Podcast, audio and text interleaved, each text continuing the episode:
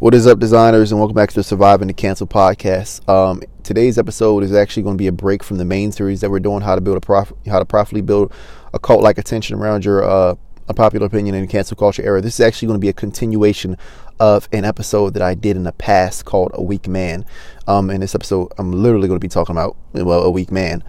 Um, I want to explain you know, give you some context before this episode before I get get into it. You know, uh, I feel like as a man in this world, or as someone who's defined by their masculine energy, whether you're a woman or a guy, um, there is a true north that we should be headed to. You know, there is an optimal way of being as a guy. You know, I think it's promoted so often that we can be whoever we want and we should be able to do whatever we want. And, you know, our personality is set and static and it's our personality. But I think, you know, first and foremost, I do want to say a lot of times who we behave as is is is less about who we are and more about how we've been treated, you know, more than anything. And the person that you think you are is not actually who you are, and that you're really just fighting, you know, your own demons that are keeping you from accepting who you are. Like there's a true north in terms of ways of being that we all should be headed to, is what I'm saying. Um, there is an optimal personality type. There is an optimal way of being. Um, like as a guy, a lot of, a lot of people, you know, I say ways of being because a lot of people think they don't have to be. And, and this is, I, I want to make clear, this is for if you want success. Like I'm, I'm a proponent of you being whoever the hell you want to be. It would be me canceling you to say you shouldn't be who you want to be. You should be whoever you want to be. But I'm saying if you want success in, you know, love and dating and romantics and, and career and things like that, I think there is an optimal way of being.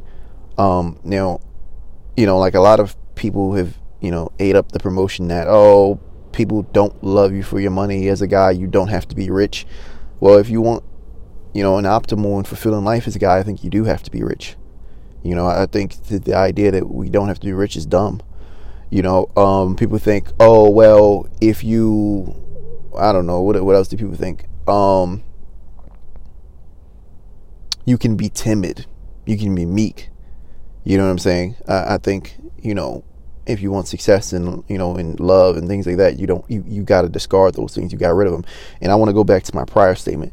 People think being an introvert and being meek is is which introversion is really just explaining the ways that you know you you intake energy it's not about how you act in public it's not about a behavior set it's about what results when you when you are social you know are you bad is your battery charged from socializing or is it drained from socializing but um you know I, like i said i want to go back to that earlier quote that i gave like for example being meek and timid and shy that's a result of how you were treated as opposed to who you are. You know i made an episode a while back i don't remember what it was called but it's like three four episodes back about growing up timid and growing up shy and thinking that being charismatic was genetic and thinking about thinking that being shy was genetic when really it's just okay maybe you got told to shut the hell up a little few few you know few too many times as a kid and now you've developed you know some you know reclusive activity you know reclusive behavior uh reclusive behaviors um you know maybe you know you've been traumatized or bullied in school and you know a lot of people who are shy they think what they have to say is just not worth hearing or they, they like they they anticipate the joke they're about to deliver is just not going to hit like that like there is is it's a fear blocking them. That's not who they are. They're just too scared to step up and accept their extroversion accept who they are accept their you know saying their their swag their sauce their charisma. Um so that's that's something to think about as we head in this episode. So you know even that idea is oh this is who i am. I'm going to be who i am. Uh First off, I want I want you to question whether who you are is actually who you are. And secondly, I want to propose that, you know, um, you know, there is an optimal way of being. There is an optimal person that you should be. Um, you know, like the characters from the movie, like Daniel Craig and James Bond, like you should probably be more like that. You know I'm saying? If you're, you know, going for masculine, you have to optimize for what you are. Staying in the middle ground is, is, is, is not going to give you anything. And society gives you a blueprint, like it gives you a literal map on how to get there because you'll get in relationships and there'll be a lot of pain. There'll be a lot of arguing. There'll be a lot of back and forth. You know, it's just like if you play sports, there's going to be a lot of pain until you're doing the techniques right, until you're running the ball appropriately or shooting the ball appropriately. There's going to be a lot of pain, a lot of yelling at you by your coach, but a lot of losses. You know, how you're treating a relationship is literally a map to this personality type. And that's why I'm so convinced that, yeah, there is an optimal personality type. Everything in life is primed to guide us to what is optimal, uh, you know, as defined by society. And what's optimal as defined by society is going to, you know, bring you the most success. This is going to be a kind of kind of ranty episode. You know, um, you know, a lot of people, you know, use that. Oh, I am who I am. This is my personality. I can be who I want to to just live the sub subdued life because they're scared of accepting who they are. They're scared of because the scary thing, they're scared to take on the pain to grow. You know, I was talking to my girlfriend in a car last night and about personalities and ways of being. When I said that, you know, uh, you know, how you behave is more a, sim- a symptom of how you've been treated as opposed to who you are.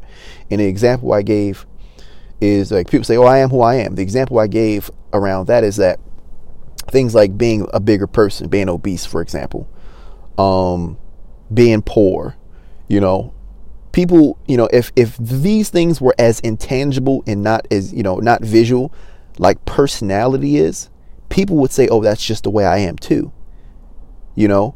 But the fact that you can see people go from poor to rich, the fact that you can see people in real life um, go from, you know, big to small, unfit to fit, if these things were completely invisible, people would probably say, okay, this is like that's why personality people think it because personality is not something that you can see change. I mean, sure you can see an incel be cool, but people never really think about that. Like it's harder to track. And so that's why they think personality is genetic. Oh, this is the way I am. You know what I'm saying? A lot of poor people do think mm, this is the way I am. It's the way I'm born. It's a static factor. It's a static variable. I can't change it you know and, and and that's not true about anything in life i think personality is the thing that you can change and like i said i would also offer to you that personality is not you you know what i'm saying your personality is not you that's that's the way that you've been taught to behave by being smacked around too much um you know that's a little bit of what i'm talking about in this episode you know it you know to be masculine is it, it means something you know what i'm saying just like to be feminine it means something and those two qualities are not I want to I want to highlight this are not inherent to gender. You know what I'm saying? If you're a woman, you can be masculine. You know what I'm saying? If you're a, you know, if you're uh, you know, if you're a guy, you can be feminine. You know what I'm saying? But I think to know where you're headed and optimize for what it is that you want because if you're, you know what I'm saying, a guy and you want to date women, you're going to have to head to the polar north of masculine of masculinity you know what I'm saying? If you're a woman and you want to date women, you're going to have to head to the polar, you know, type of masculinity. I'm, I'm saying, I think, you know, there's an optimal way of being that you should consider if you want a particular result out of your life. Otherwise, be who you are. And so I'm going to go into why I think that and stop, you know, ranting around. Okay. Um, I remember, you know, thinking that I remember jogging up and down the stairs, right? This summertime you know, and I've told this story before, but it, it's such a profound story to me. I remember, you know, at this particular time, um, you know, I was working in my ghostwriting business, making a, a little bit of change. You know, I only made ever made like 4,000, 5,000 max in that business, so a really a little bit of change. But uh, you know, I remember feeling like I was lost in a sea of businesses you know what I mean? Like, you ever feel like the message in the business that you're promoting, you're putting out, is just one of many. It's just getting lost in in the ether, and people just see you as, oh, this is just another guy talking on the internet. This is just another business coach. This is just another this another. I felt like a lot of like that, and I didn't want to be like the people I seen on my timeline. I wanted to stand out. I wanted to be unique. I wanted to be one of one, and so, uh, you know, at that particular time, I was going tearing through books you know, that had been recommended me by the people that I was following, Stephen Larsen and Russell Brunson, and just listening and trying to find a way, like, how is it that people actually make their messages and their ideas and their businesses unique and heard and treated as such, you know? And in that process of searching for that for that answer, I came across the book Zero to One. Zero to One probably is the most amazing, one of the most amazing books, alongside like the Expert Secrets and things like that, that I've ever read to this very day. Man, I remember running up and, and this this this was one of the pivotal ideas in the book that made it so that I'm explaining in this podcast. It's called The Power Law, which I've talked about on this podcast before. I remember I was jogging up and down a staircase because I used to work out, you know, pretty, you know, pretty rarely, seldomly, I'd say. But I would jog up and down a staircase doing like a uh, jog. I really sprint to the top, and then I would, you know, walk down to the bottom. And so this was like on the tail end of last summer, which seems weird to say because it was almost like yesterday. But you know that staircase used to get hot. And, you know, it used to be like the hyperbolic time chamber in that motherfucker. Like you know, so this was another one of those days. You know, the sun was you know nearly setting, um, but like not even touching the horizon yet. I, you know, it's hard to explain. Like it was like at a, you know, like a summer seven o'clock. Like you know what I mean? Like the sun not setting, it's right there, but it's getting there. So it's a big ball of orange on the horizon. You know, the staircase is like it's like six flights of stairs, pretty narrow staircase, white walls, but uh, you know, on you know when you're ascending the stairs, the wall that you're ascending towards is because it goes in a zigzag. Like you ascend up, uh, you know, a, a, small patch of stairs. You make a left, you ascend up another one. You make a left, you ascend, you ascend up another one. You make a left and like two lefts. You know what I mean? Like like a staircase that like a spiral staircase, but like like like a square, like just not a circular spiral. you know what I mean? Like like a regular apartment staircase. People, you know what I'm talking about. Don't don't make fun of me. But uh, when you're ascending up the staircase, you know there on on one side there's a big window, and so as I'm running up, I'm looking at the window and going up each level. And so the sun's burning my face, and I'm looking at the sun, but I'm also looking at the city going up the staircase exercising. As you know as you ascend obviously you get higher and higher out. You're able to see higher above each building. And you know at the top of the staircase you can actually see in the far distance the hollywood hills um, and the hollywood sign. And you know the rest of the city you can see the beach you can see santa monica you can see everything from the staircase. It's a beautiful place. Um, and so i'm watching the city the sunset over the city as i'm running up the staircase. And i'm just listening to zero to one by peter thiel at that particular point in time, I had probably been hitting the staircase, although seldomly, you know, a fair amount uh, in that particular cluster of time, you know, of, of weeks or days. And so I was probably doing about 10 laps on this six, six story staircase. But, uh, you know, even, even though I was doing 10 laps, it's a pretty tedious process around five. And I would imagine if I go back to this point in time, because I'm just gauging through pure memory how exhausted I was, I was probably like on seven or eight and I was struggling to get to the top of the staircase, but you know, I was I was inspired by the book and by the by the city, and it was just a swirl of appropriate events. And but the main point I'm bringing to you is I, I was I was going to the staircase. I was listening to Zero to One by Peter Thiel, and for the last few days running up the staircase, this book was blowing my mind over and over and over and over again. And uh, you know, the this was the icing on the cake, man. I came to this chapter.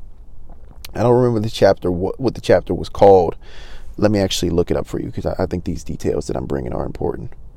Uh, what app do I use to listen to books? Probably Audible.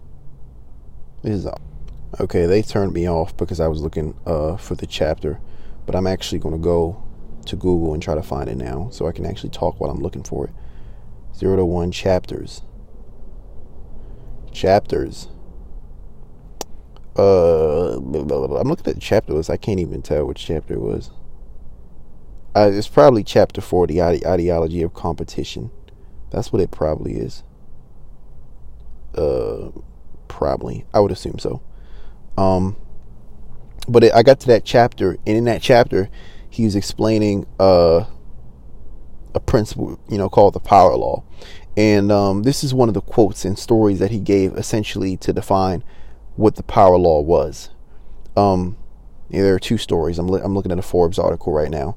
The first one is he said in 1906, economic, ec- economist uh, Vilfredo Pareto discovered that that became that which became the Pareto principle or the 80-20 rule, because the the the power law is essentially the 80-20 rule, but as applied to reality and as a rule of reality. When he noticed that 20% of the people owned 80% of the land in Italy, Okay. A phenomenon that he found just as natural as the fact that 20% of the pea pods in his garden produced 80% of the peas. This extraordinarily stark pattern, in which a small few radically outstrip all rivals, surround us everywhere in the natural world and social world. The most destructive earthquakes are many times more powerful than all the smaller earthquakes combined. The biggest cities dwarf all mere towns put together. And monopoly and monopoly by which he means extraordinary and therefore market dominant businesses capture more value than millions of undifferentiated competitors. Whatever Einstein did or didn't say, the power law, so named because exponential equations describe severely unequal distributions, is the law of the universe. Not just of business, but the law of the universe. It defines our surroundings so completely that we usually don't even see it. This chapter shows how the power law becomes visible when you follow the money. In venture capital, where investors try to profit from exponential growth in early stage companies, a few companies attain exponentially greater value than all others. We don't live in a normal world. We live under a power law. Uh, here's a here's another you know excerpt about it. I don't know what it says. It says the biggest secret in venture capital is that the best investment is a successful fund and a successful funds equals now check this out the biggest secret in venture capital is that the best investment in a successful fund equals or outperforms the entire rest of the fund combined this implies two very strange rules for VCs. First, only invest in companies that have the potential to return the value of the entire fund. This is a scary rule because it eliminates the vast majority of possible investments. Um, even quite successful companies usually succeed on a more humble scale. This leads to rule number two. Because rule number one is so restrictive, there can't be any other rules. Okay, so essentially, what this guy is saying is we live in a world of monopolies you know, within industries, which within life, within nature, uh, small minorities often, you know, um, uh, outperform. Uh, small minorities often reap uh, exponential results as compared to the rest of, you know, uh, the rest of their category. You know, so small individuals, the, the largest earthquakes, reap exponential results compared to, you know, like they're exponentially bigger than all other earthquakes combined, the rest of their category. Um, the biggest businesses, which I thought before this that the biggest businesses in a particular industry were all pretty neck and neck. Like I thought like the top 10 would be like, okay, they're kind of equivalent. But what he's describing is that the biggest businesses far outcompete the second place and the third place you know, by massive margins. And the same is true for for for people. The same is true across you know the world as a whole, regardless of category, regardless of idea, regardless of industry. Okay, is what he what he was describing, and I remember it blew my mind because I started looking up like companies like, you know, I thought Dunkin' and, and Starbucks were like kind of close, like, but they're not. I thought McDonald's and Wendy's and, and Burger King were kind of close, but they're not.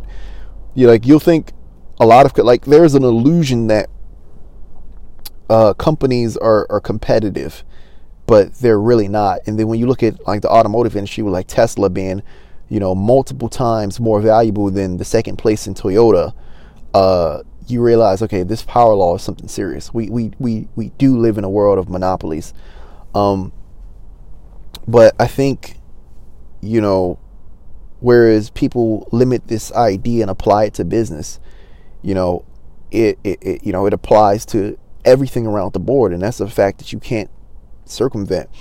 Um, and so throughout the summer, I started just playing with this idea, but it wasn't until recently I started applying this idea to to to life and our performance and personality.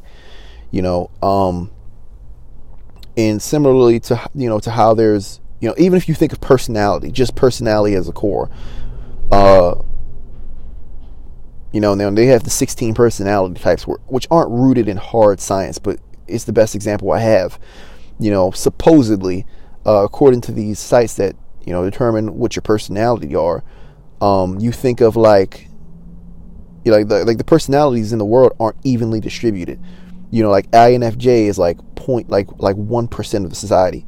Whereas like the most popular personality type, which I don't have it offhand, is like 70%, it defines 70% of people or 80% of people. A vast majority of people are one personality type, you know? And so what I'm proposing, you know, there's there's a monopoly on on on which personality is is you know, on personality. it's like which personality is the most prevalent. You know, is this one personality? You know, and so what I'm suggesting in this podcast episode is that the power law applies even to ways of being Okay. You know, in, terms of success, a singular way of being, I believe, reaps disproportionate results compared to all others. And what I'm saying is that as a, a masculine figure, you know, there is a there's a true north. You have to head to the personality type that reaps disproportionate success. You have to head to, not not the personality type. You have to head to the way of being that reaps disproportionate success. You understand what I'm saying?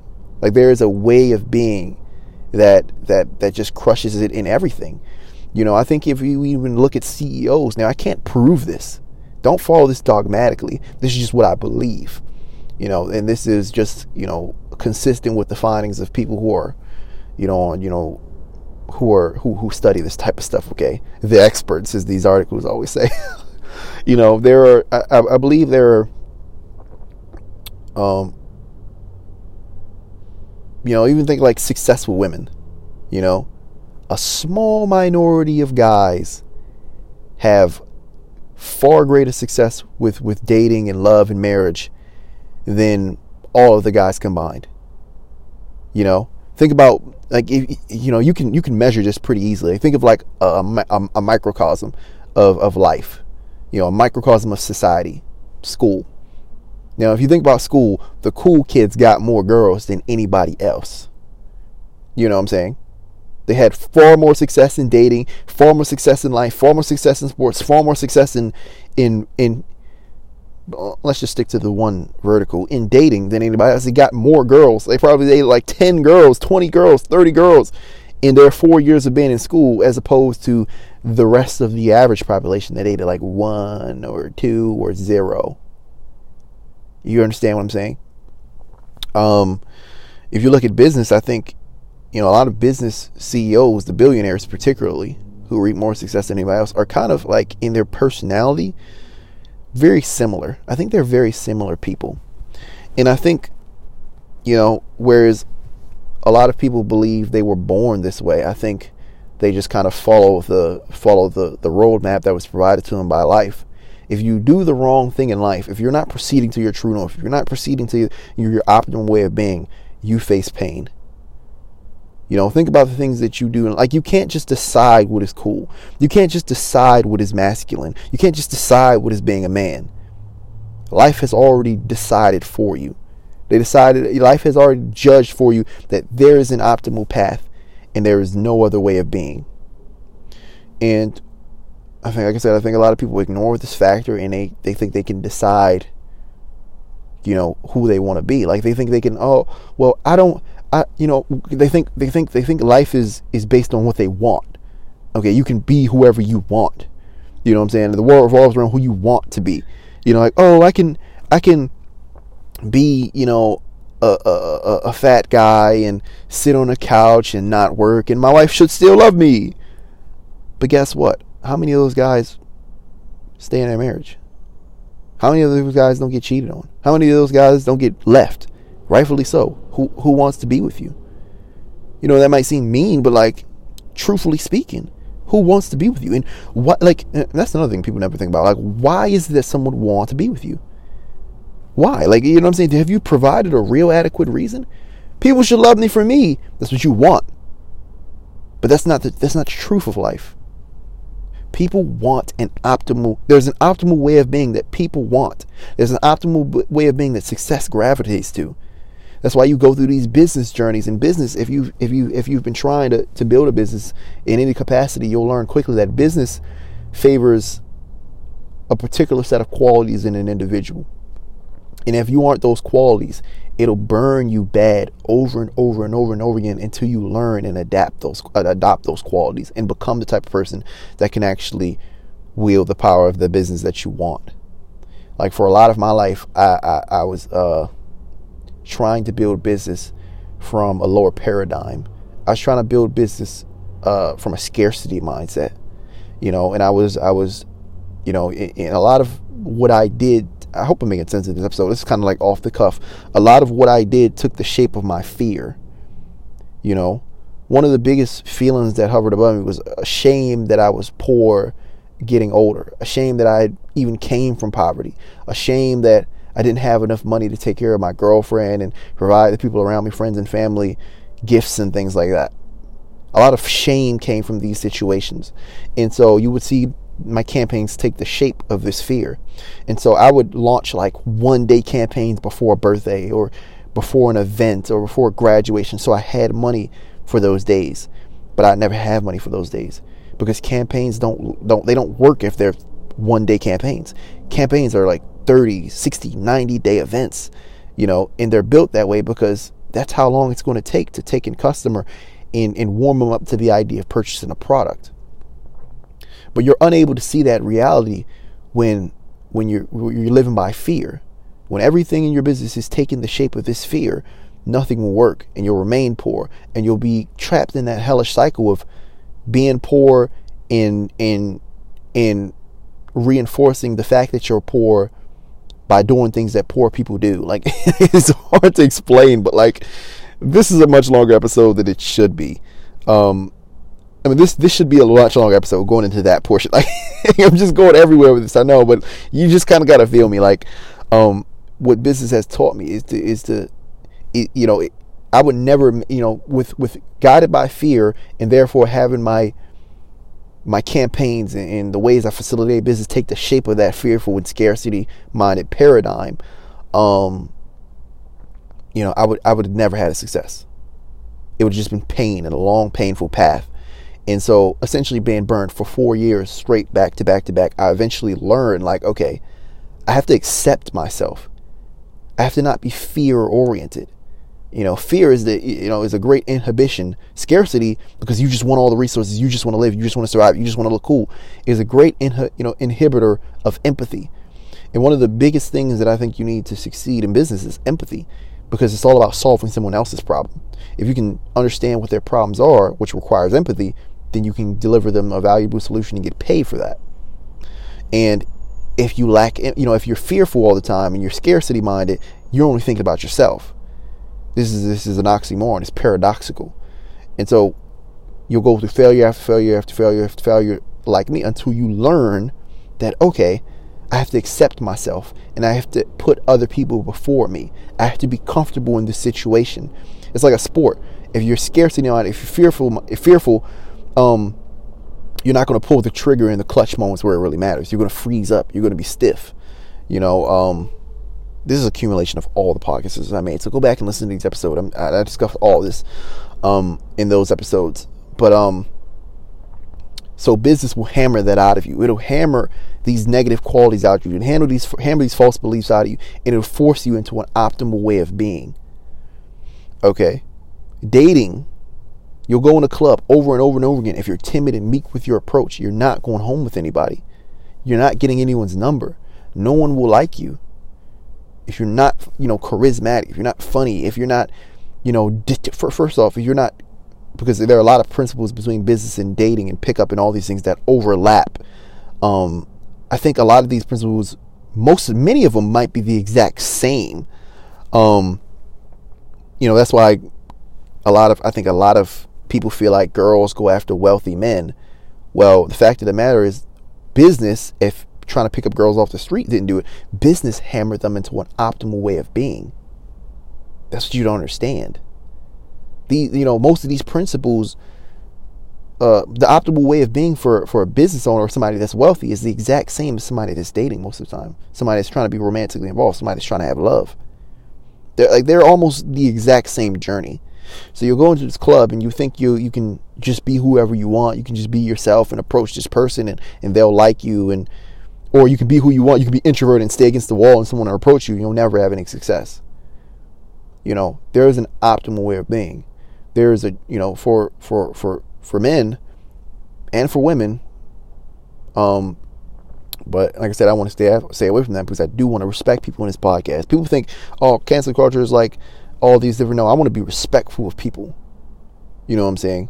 I, I, I do want to show people love and not, you know what I'm saying, diss people when I have the opportunity. I'm not a negative guy. I'm not for negativity. Um, and so masculine and, and femininity, you know what I'm saying? I think they do have true norths. You know, um, now if you're somebody that's like non-binary, um, which I don't even want to get into all of this on the podcast because this is not the stuff I like to talk about, but I want to show respect to people and give them the nod. You know what I'm saying? These aren't topics that I'm going to go over or touch in any capacity. Uh, this is not going to be a political podcast, guys. Sorry. But I do want to give people the nod because I know y'all exist. And uh, I want to show y'all love and respect because that's what I do. You know what I'm saying? People in society might want to not want to hear from y'all. They might not like y'all. They might like not not like y'all the ways of thinking. They might think it's cancel culture. Y'all the ones that's canceling people. But that'd be that'd be not, like to deny your existence would be me canceling you. So for non-binary people, uh, I don't know what this data means to be honest. You know what I'm saying? I don't I don't you know I haven't studied or immersed myself in, in your ways of being or your lifestyle. Uh, enough to determine how this applies to you. Uh, so yeah, I, I, I do want to say that. I mean, this is not a completely comprehensive breakdown, but I'm just saying generally, you know, uh, as a general guide, you know, everything has outliers, everything has holes in these theories, but as a general guideline, I think there are true norths that we have to follow, and we think that, you know, we can be whoever we want and still have success in the areas in which we want. Um, and I just don't think that's true. And so that's pretty much this episode. Uh, I do want to say, man, I, guys, been doing a summit. Y'all probably already heard about the summit. If you haven't, the www.survivingthecancel.com. I took 15 to 30 speakers, highly wealthy, highly influential, and asked them how they build social movements or how they would build social movements if they were canceled um, essentially, if they lost their entire network, if they lost it all, how would they take the ideas that they were canceled for and make them popular? Make people believe in them to the to you know to the point where they could survive the cancel and retain their wealth and retain their business and retain their influence. They would replace their audience with a whole new crop of people that actually believed in what they were canceled for.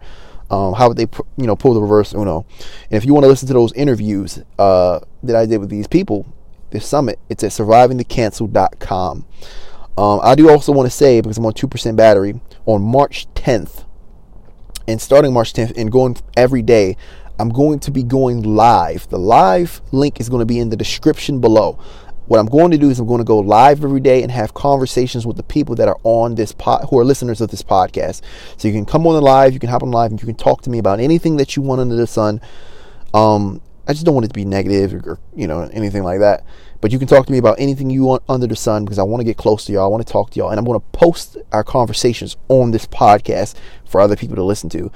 So if you have something to say, uh, there will be a link below. And on March 10th, I'll go live 10 p.m. Pacific time. It'll be pretty late at night for those on the East Coast. 10 p.m. Pacific time. You can hop on. And from, from March 10th on, it'll probably be every day. And uh, I'll wait like 10 minutes in the lobby. If no one jumps on, I'm logging off. But uh, 10 p.m. Pacific time every day. Hop on, have a conversation with me, and you'll have you'll be able to have your voice and your conversation, your ideas posted on the podcast. Um, because I really want to talk and get close to y'all. And so the link for that would be in the bio. I look forward to speaking, and I, I really want to get closer to people in this podcast. So survivingthecancel.com. If you want to live, talk to me live. Uh, comment down below. I mean, it'll it'll it'll be down below. But I also want to also say before I hang this up, rate, subscribe, rate, and review this podcast, no matter what platform you're on, because that helps a ton. Anyhow, this is Dallas from SurvivingTheCancel.com. No, this is Dallas from the Surviving the Cancel podcast, and I appreciate you for actually listening to this episode. It means a ton to me. Thank you. I'll see you in the next one where we continue the series.